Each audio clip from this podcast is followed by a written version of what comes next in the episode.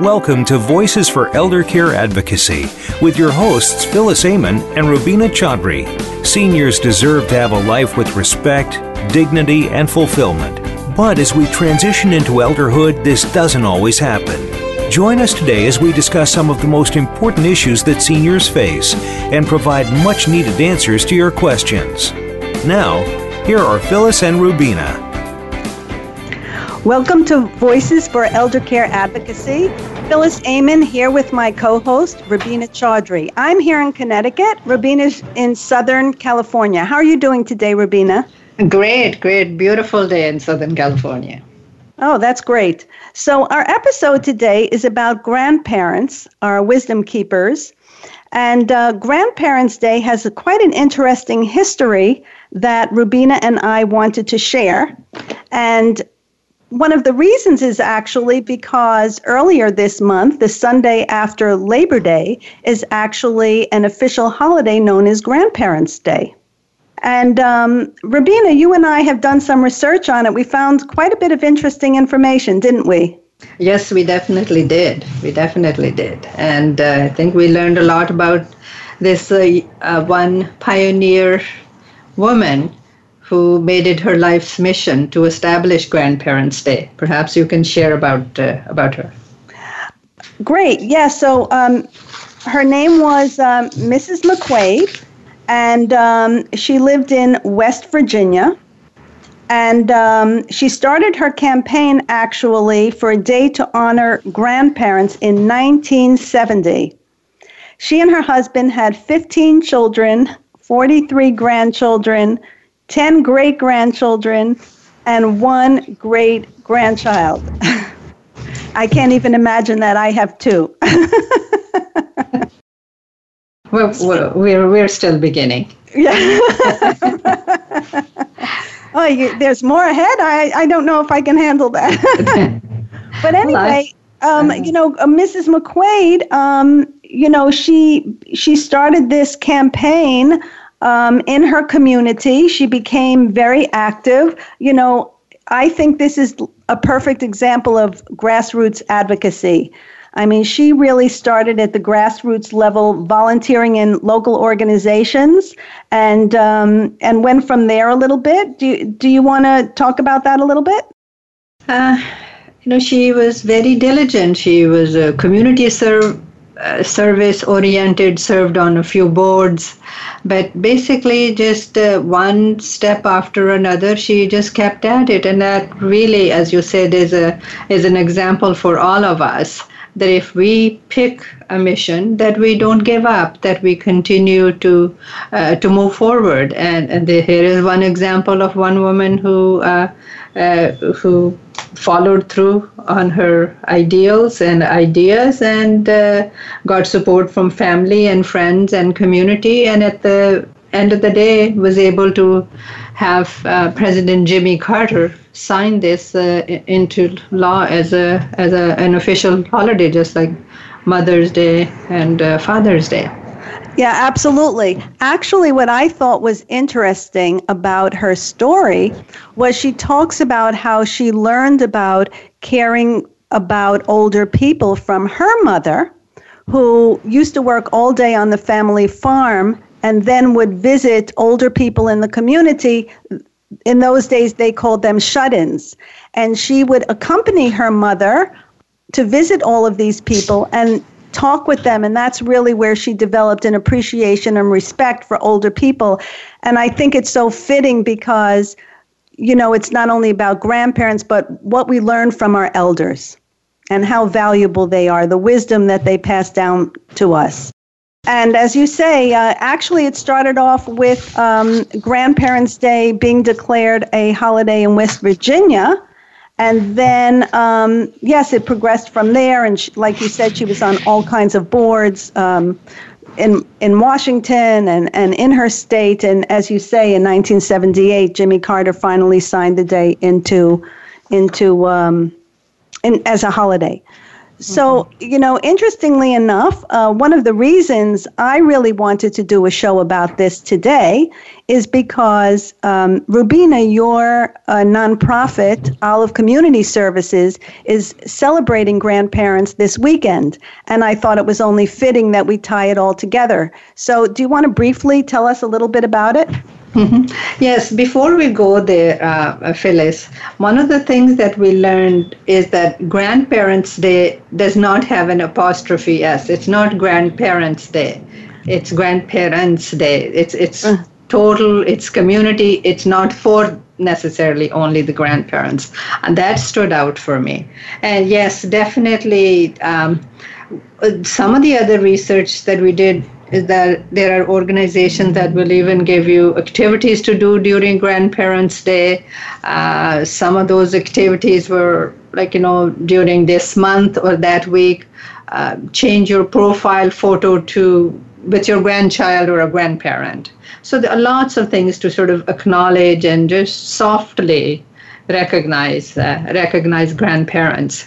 And to come to Olive Community Services, it was actually our senior programs coordinator in our annual uh, conversation when we were looking at our programming for the next year who came up with the idea. She said, you know, we should really celebrate grandparents. And we, of course, we Googled and long behold, there's a National Grandparents Day on the, you know, on the Sunday after Labor Day. And with uh, everybody's vacations and all that, we couldn't really muster a celebration on that Sunday after Labor Day. So we said, okay, we're still within September, so so let's uh, let's uh, have a gathering, a picnic, and uh, in the in the last segment of our show, our uh, co-organizer co-chair of the program will be joining us and sharing a little bit more of the details of uh, exactly what's going to happen. Oh, that's that sounds terrific. You know, um, something that I thought was interesting is that the reason they chose Grandparents' Day to be in September was it beca- was because it was the beginning of the fall or autumn, and it's considered to signify the autumn years of life. That's something that resonated with me as well. Definitely. And I, I can truly share from the bottom of my heart, uh, Phyllis, that just in planning for this show and uh, and in uh, planning the Grandparents' Day in Olive, I've learned a lot more uh, and, and come to appreciate uh, much, much more of the efforts that many people uh, are, are spending or, or undertaking to appreciate and uh, acknowledge grandparents. And then, of course, our guest in the second segment is a person who's helping to care for her grandchildren. And so our conversation will extend to what are we as older people imparting to our children and to our grandchildren. And, um, you know, I've thought about that quite a bit because recently I was visiting with my son, who actually lives in California, and we went to a museum.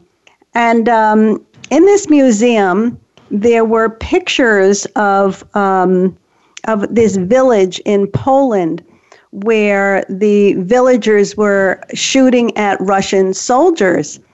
And what struck me about this picture was that those were stories that my grandmother told me when I was little.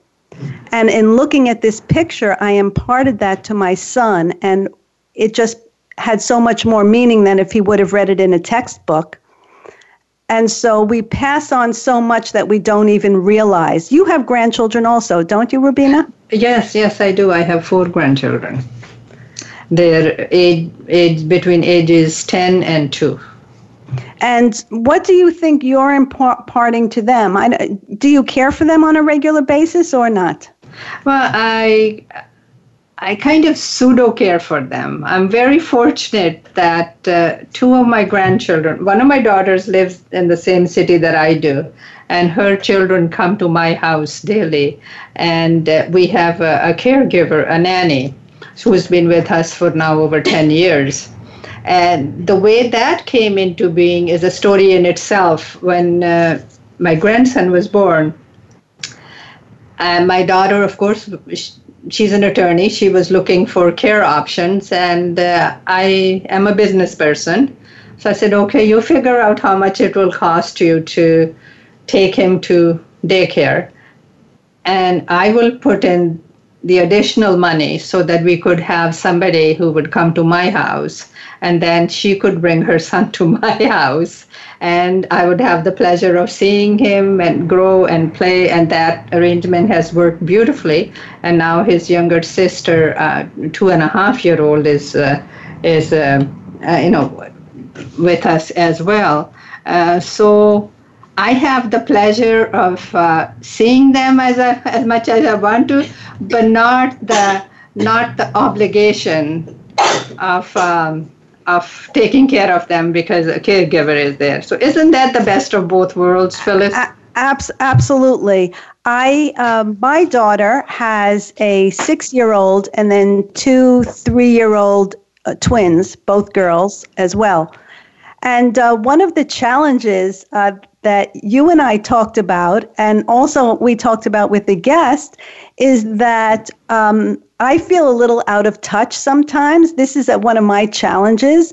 While I love visiting them, they they've since uh, bought a house, and so they live a little bit of a distance away, and so it's great visiting them. But one of the challenges that I face is that I'm out of touch with some of the characters that they follow, and um, you know the the the movies that they watch and so it's a little bit of a challenge sometimes. They look at me and I don't know what they're talking about. But of course, I always try to interject something meaningful about those characters or stories that I feel I'm imparting as some kind of philosophy, a way of living, and mm-hmm.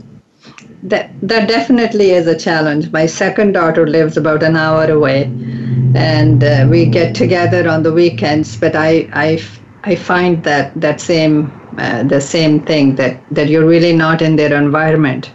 Uh, with the two ch- children that come to my house, you know, I've seen my granddaughter at least three times already this morning, with in and out, and.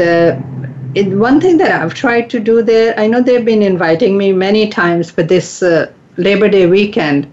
I took them up on the offer of a family vacation. So we went on a vacation together.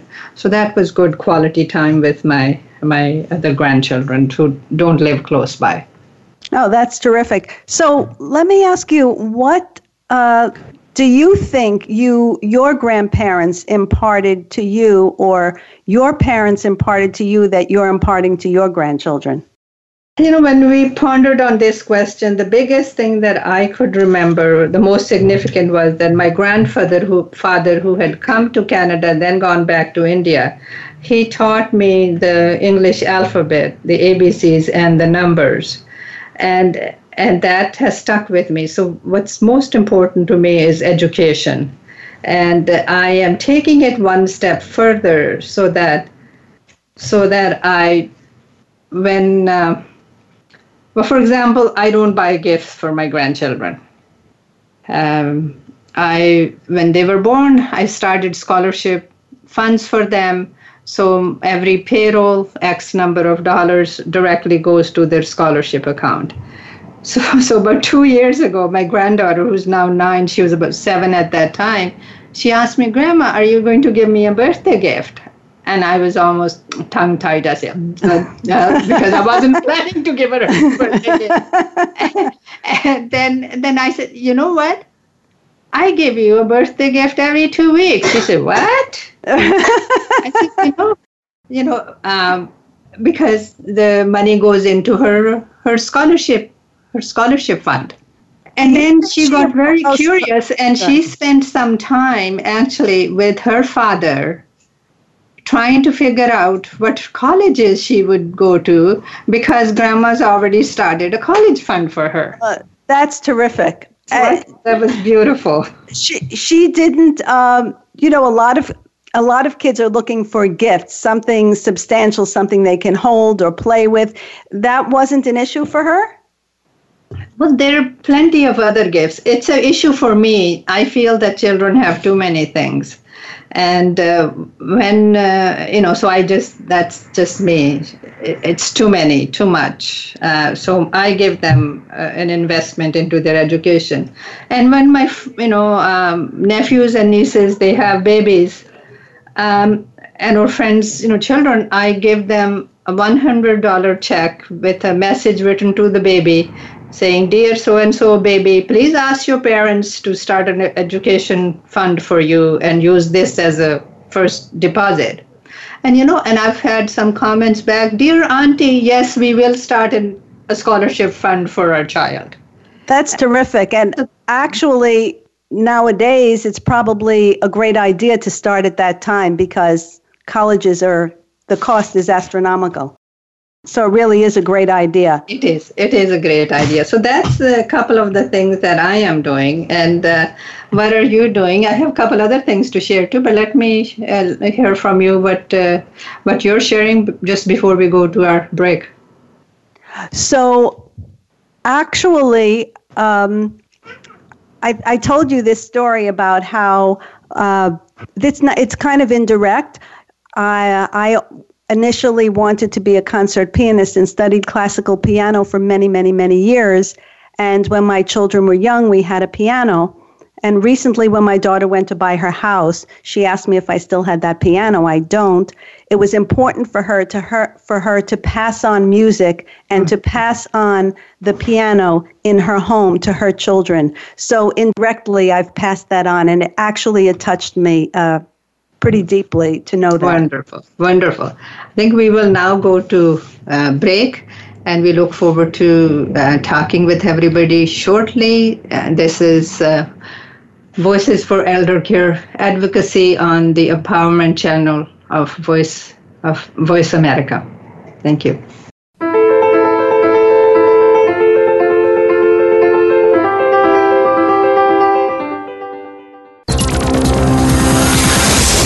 Your world. Motivate, change, succeed. VoiceAmericaEmpowerment.com. Phyllis Amon, the voice for elder care advocacy, provides strategic solutions to families seeking care for their loved ones in short term rehab, long term care, or memory care. Her unique knowledge comes from working in over 40 skilled nursing facilities. Phyllis's passion for quality care and quality of life for our loved ones sets her apart. She encourages families to plan by choice, not by crisis. Visit phylliseldercare.info for a consultation. Phyllis is also a speaker for both the public and private private sector on various issues related to caregiving, communication, empathy, and aging. Rubina Chaudhry is president and founder of Mars Services, an engineering management consulting firm, as well as founder and president of Olive Community Services, a 501c3, which provides culturally appropriate supportive services to seniors, their families, and the community. Rubina's passion for the elder population stems from her experience as an only child living over 1,000 miles away from her aging parents, who are now 91 years of age. She understands the delicate issues and decisions caregivers face. Visit olivecs.org to get further information about Olive's programs and services. Have you become a member yet? Sign up now to become a member of Voice America. It's always free and easy. Plus, you get to take advantage of some great member benefits. Get unlimited access to millions of hours of on demand content across all of our channels. Keep track of your favorite episodes, shows, and hosts in your own customizable library. Find out what shows you might be interested in based on your favorites. Plus, you get insider access with our newsletter. Membership gives you more. Sign up at voiceamerica.com and click register at the top right. It's your world. Motivate, change, succeed. VoiceAmericaEmpowerment.com.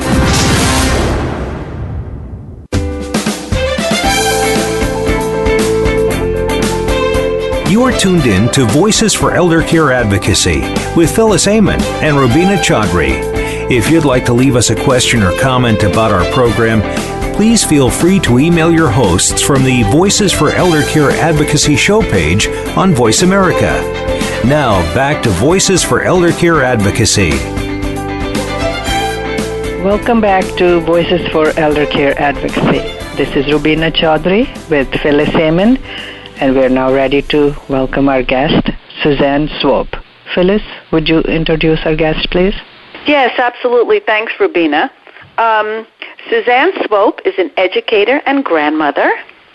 She received her doctorate in education at Boston University and her master and bachelor's degrees from Ohio State University.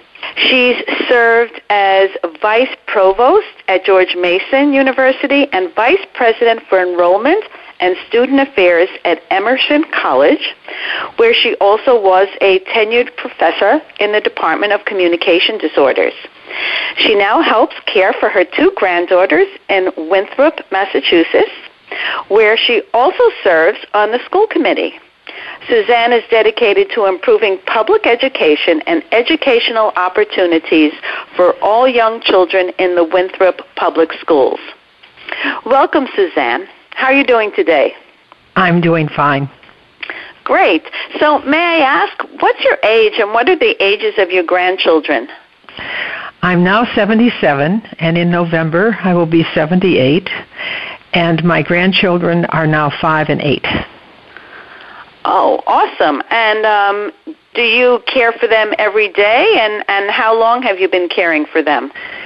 I do care for them every day, Phyllis, from about 6:15 to about 5 in the evening, sometimes later. And I've been doing this for about 5 years. I I left my job and came back to help um my daughter who is a single parent. Oh, awesome. Um, so my question is if if you've been caring for them for, you know, several years, so they're you know, now older than you know, they're they're school age now. So how has caring for them changed over the years, do you think? It went from changing diapers to changing minds. I think about I love it. And it's it's changed because as they grow up, I am I have a actually have a second chance in raising children. I raised my own, and I can see some of the things that I would like to have done differently, and I'm hoping that I'm doing them with my grandchildren. So I, it does change because, of course, they change. So school responsibilities for them are now a part of their day. Act, after school activities are a part of their day, and certainly that wasn't true when they were age one and age three. So, um, you know, it's all this developmental process, as well as a developmental process with my own daughter, who's there, who's going through this for the first time. Oh, that is interesting. So, um, how does how does that affect caring, you know, for grandchildren because you're there as a grandparent, but you're not their parent?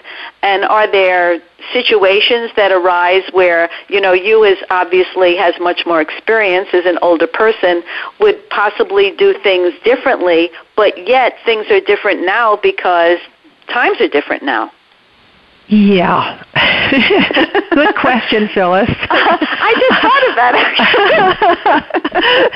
actually. the um, uh, being I have never been a grandparent, so you see, this is a new role for me also, and because being a parent is a new role for my daughter, we we need to work on it.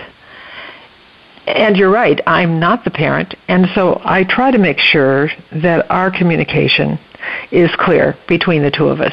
And when we disagree about how we might manage something or handle a situation, we talk about that in private.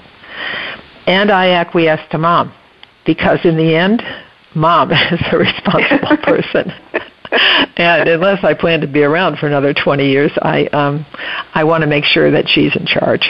Oh, and and I plan for you to be around for the next 20 Right. years. I'm sure your grandchildren do. I mean, there are plenty of people that I was uh, actually at a conference yesterday, and there was a woman who was saying that her grandmother is 99 years old. So, um, people are living older, you know, living longer. Longer.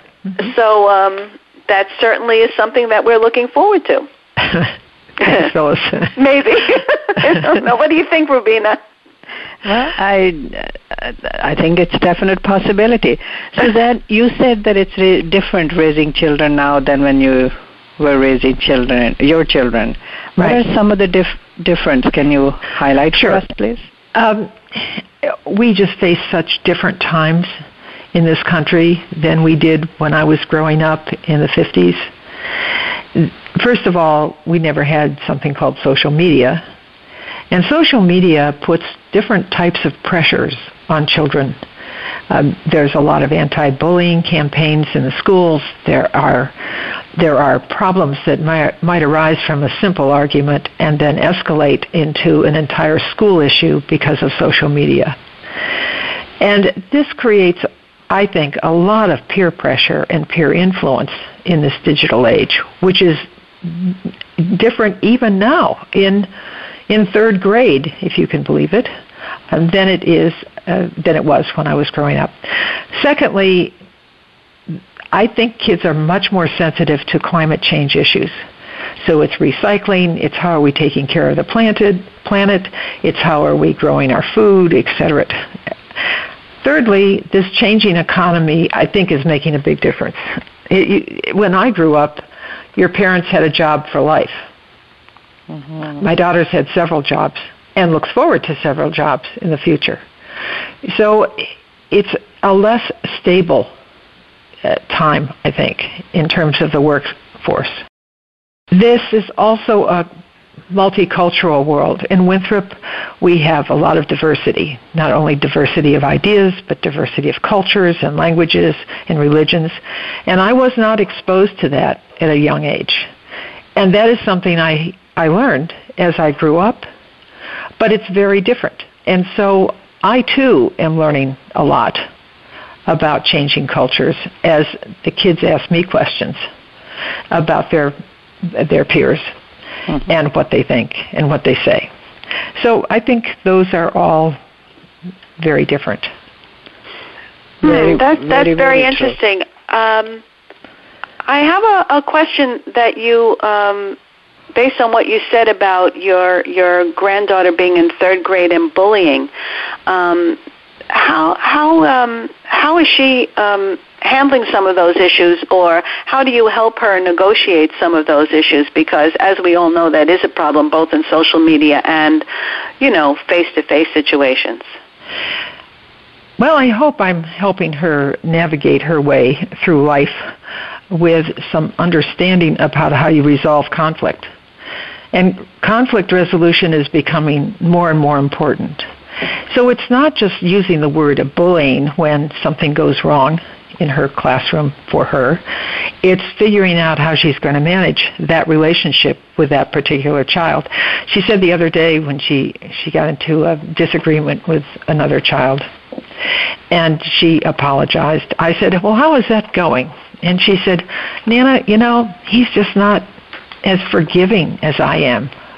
So hmm. I thought that was an interesting comment. I said, well, I guess you'll have to just continue to work on that with him. She said, yep, I will. So it's um, it's it's that kind of negotiation, and it's not just about a conflict.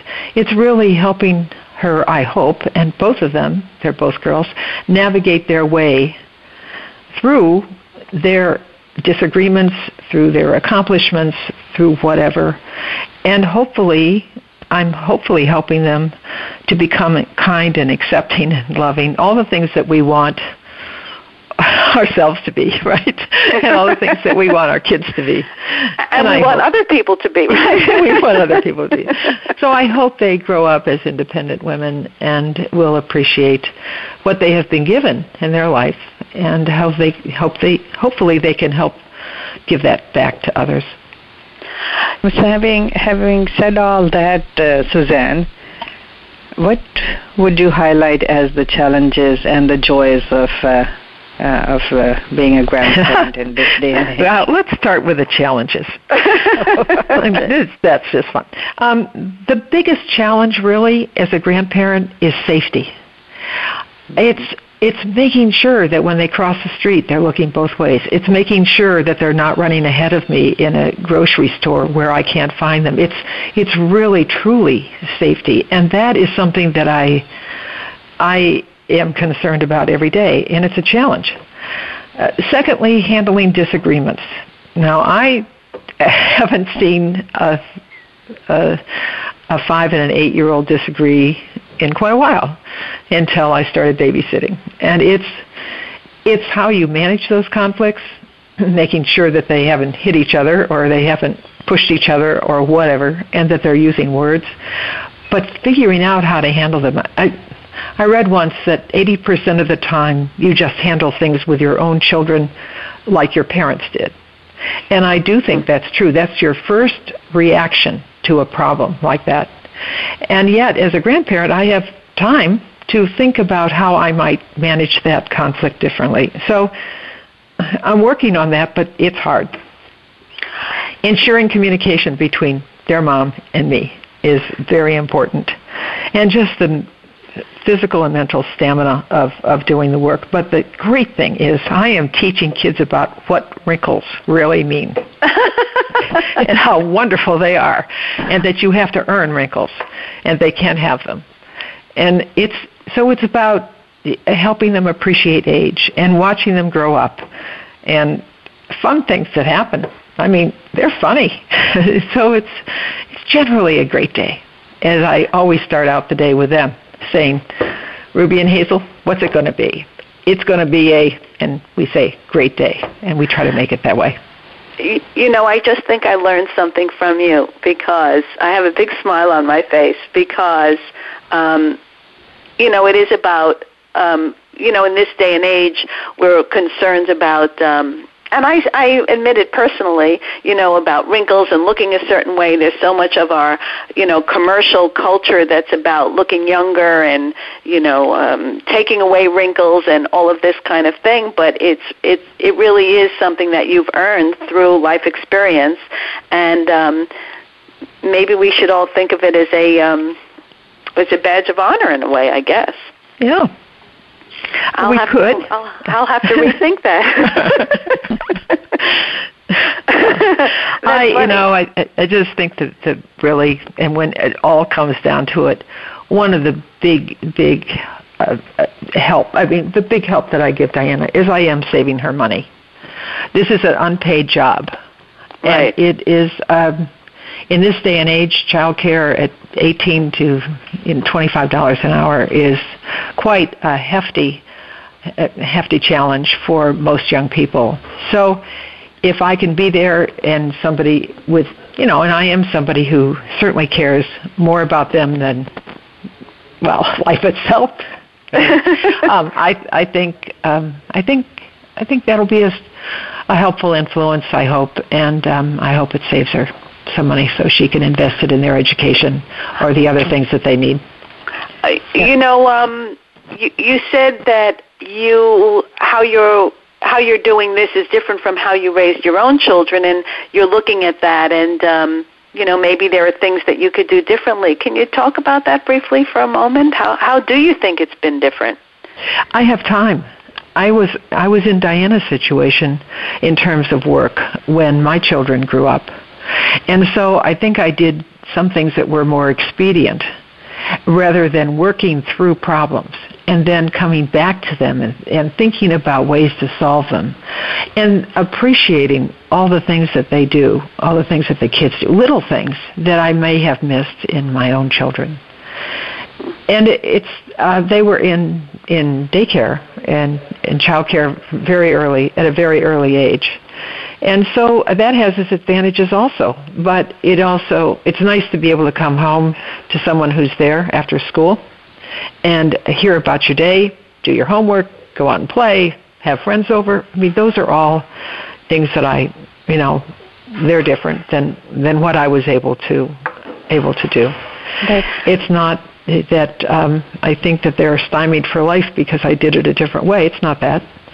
It's just that uh, there is uh, a time for a bit more appreciation, and hopefully uh, they will be less hard on themselves and think well of themselves as well as others. So I think that uh, not that Diana doesn't do that, but I think that's something you have to learn um, eventually Wonderful. along the way. So I hopefully Ruby and Hazel will learn it early.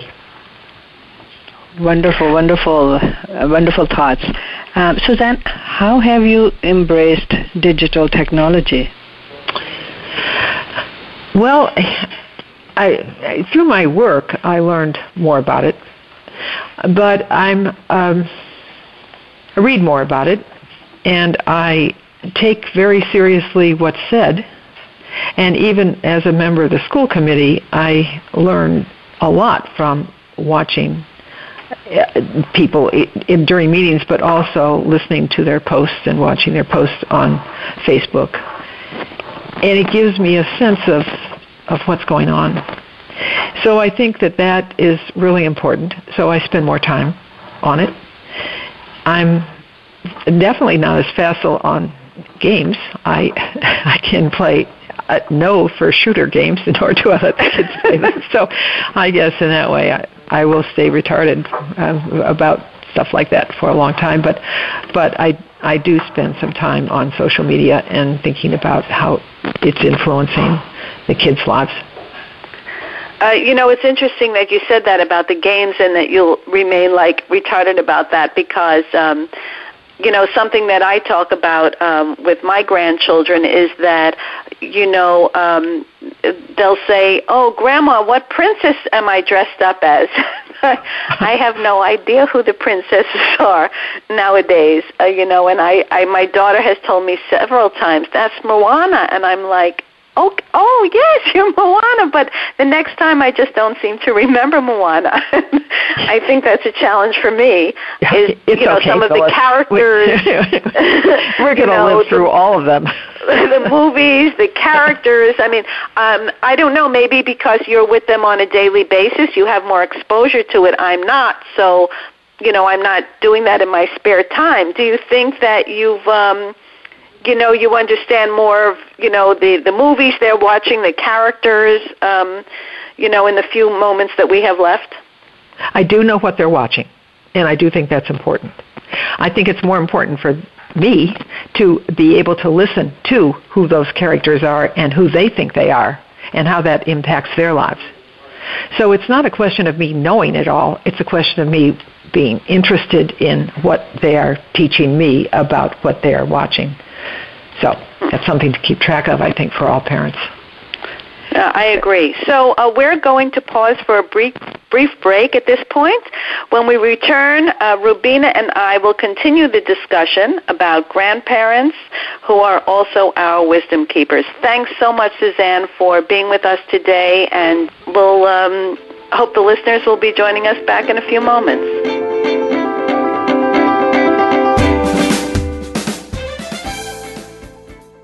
Follow us on Twitter for more great ideas at Voice America Empowerment. Phyllis Amon, the voice for elder care advocacy, provides strategic solutions to families seeking care for their loved ones in short term rehab, long term care, or memory care. Her unique knowledge comes from working in over 40 skilled nursing facilities. Phyllis's passion for quality care and quality of life for our loved ones sets her apart. She encourages families to plan by choice, not by crisis. Visit phylliseldercare.info for a consultation. Phyllis is also a speaker for both the public and private sector on various issues related to caregiving, communication, empathy, and aging.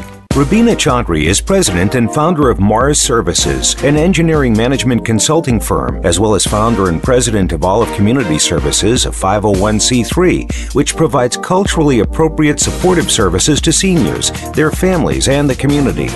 Rubina's passion for the elder population stems from her experience as an only child living over 1,000 miles away from her aging parents, who are now 91 years of age.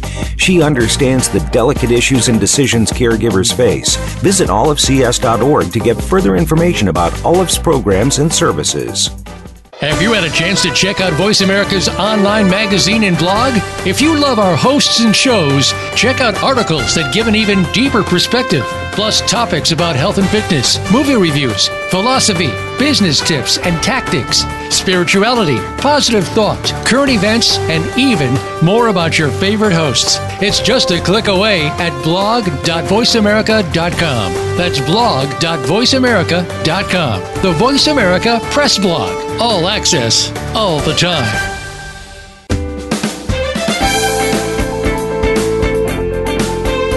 You are tuned in to Voices for Elder Care Advocacy with Phyllis Amon and Rubina Chaudhry. If you'd like to leave us a question or comment about our program, please feel free to email your hosts from the Voices for Elder Care Advocacy show page on Voice America.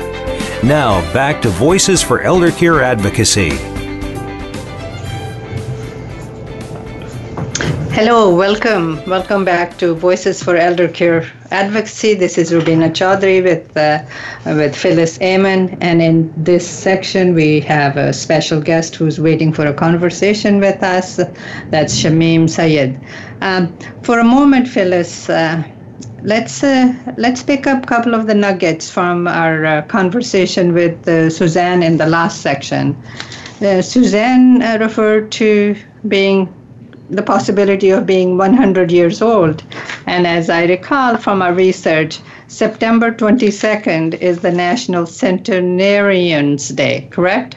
Correct. It's a uh, there's a project called National Centenarian Awareness Project, and their mission is to uh, is to uh, for continued involvement of our elders as integral members of society and to celebrate those who have lived to 100 years old. That's that's wonderful. And one other thing that was touched on was traditions. And you touched briefly on uh, the piano that your daughter wanted. And there's uh, one story that, if you would allow me, I'd like to share also about traditions. Absolutely, love to hear it.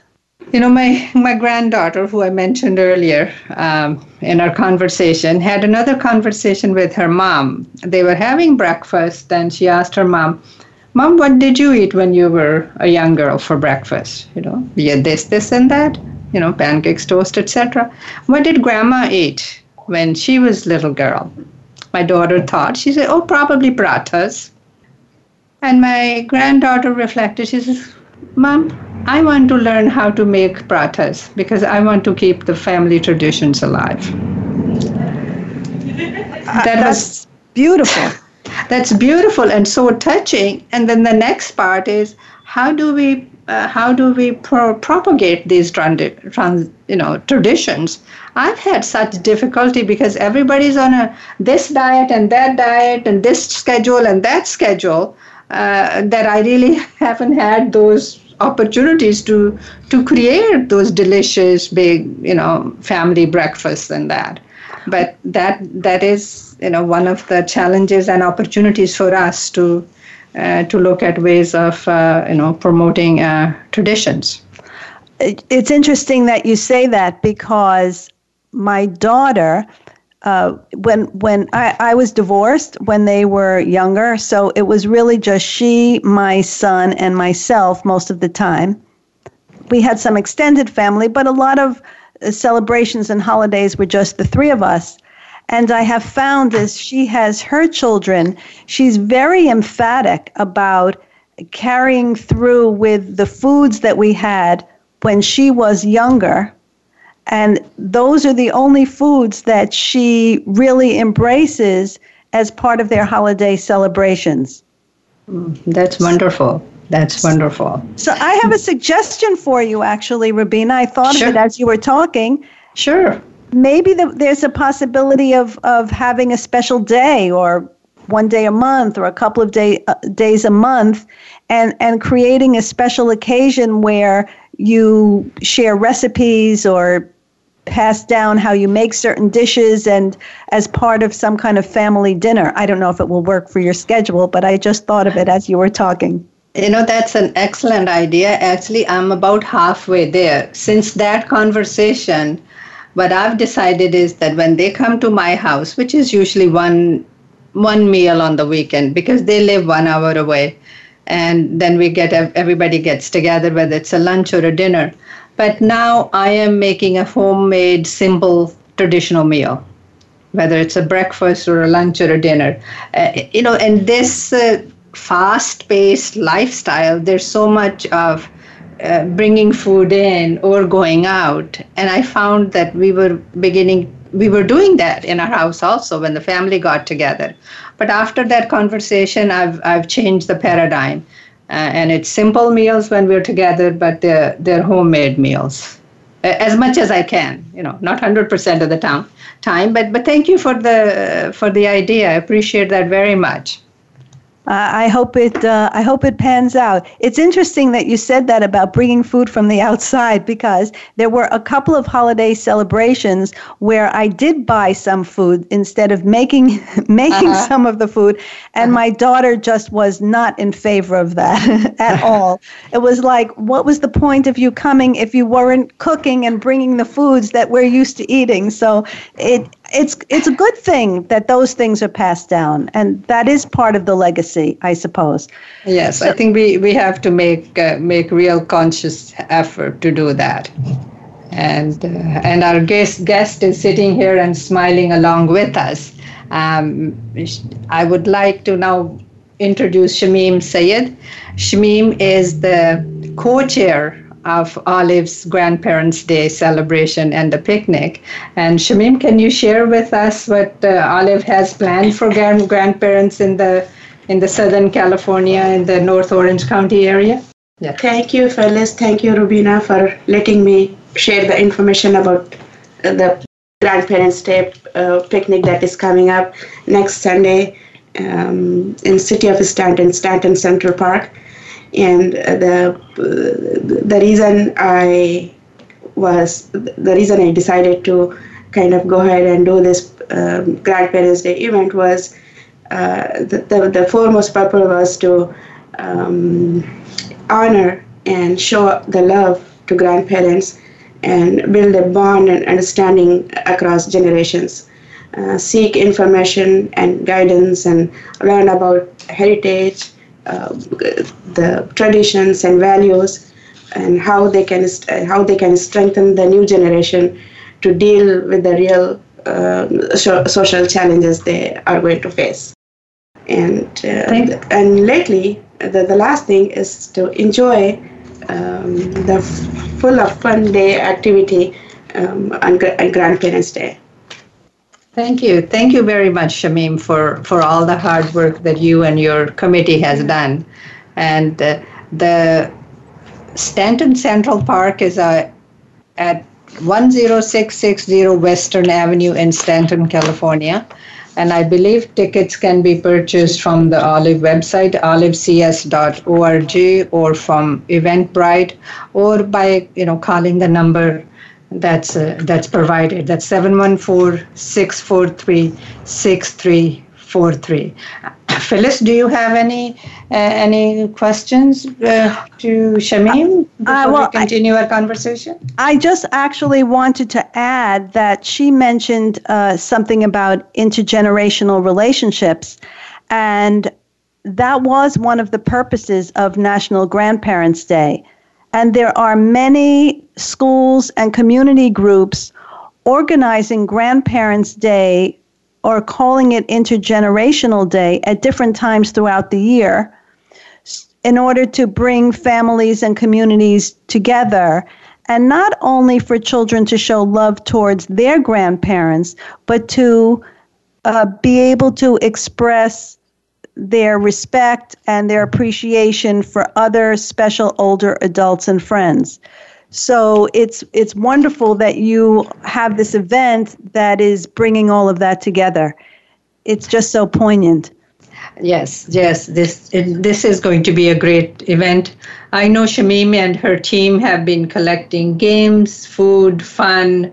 Uh, it's it's going to be a fun day, and we would uh, like to encourage everybody who can to come and join us. Yes, yes. This uh, this event is for entire family.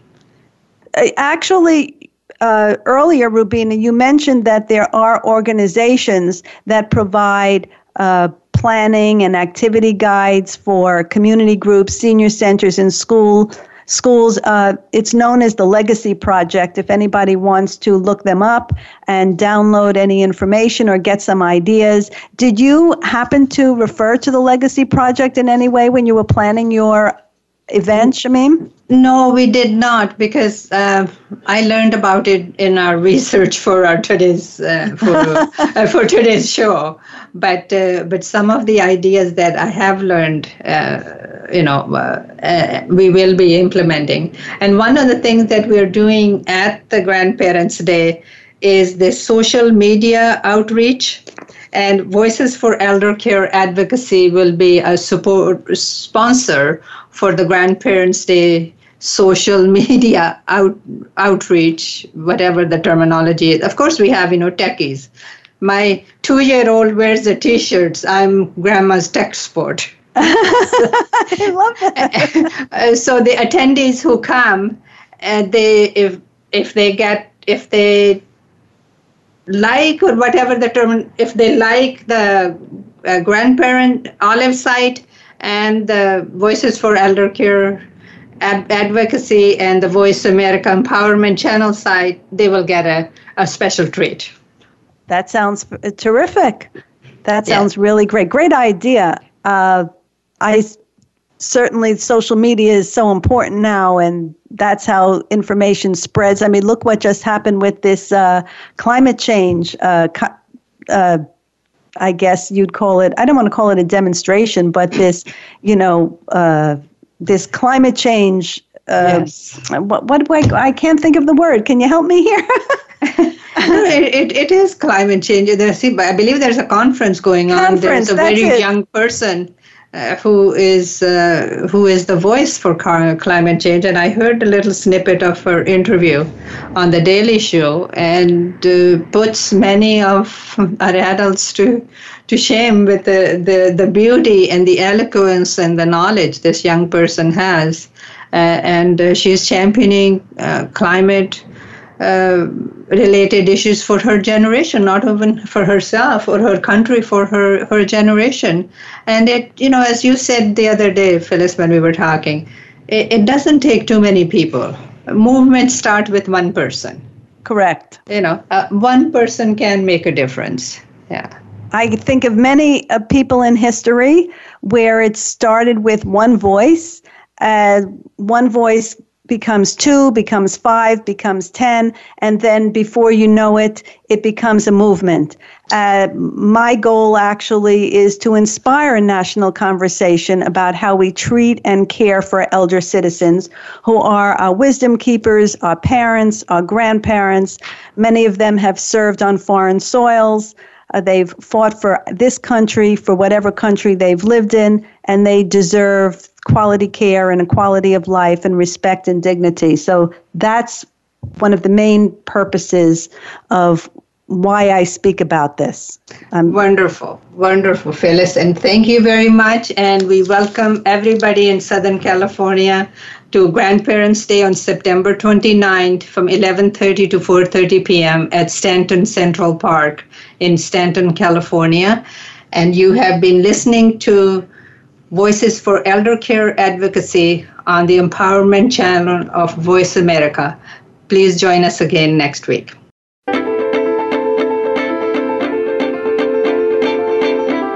Thank you for listening this week to Voices for Elder Care Advocacy. Please join your hosts Phyllis Amon and Rubina Chaudhry again next Monday at 2 p.m. Pacific Time, 5 p.m. Eastern Time on the Voice America Empowerment Channel. Have a great week.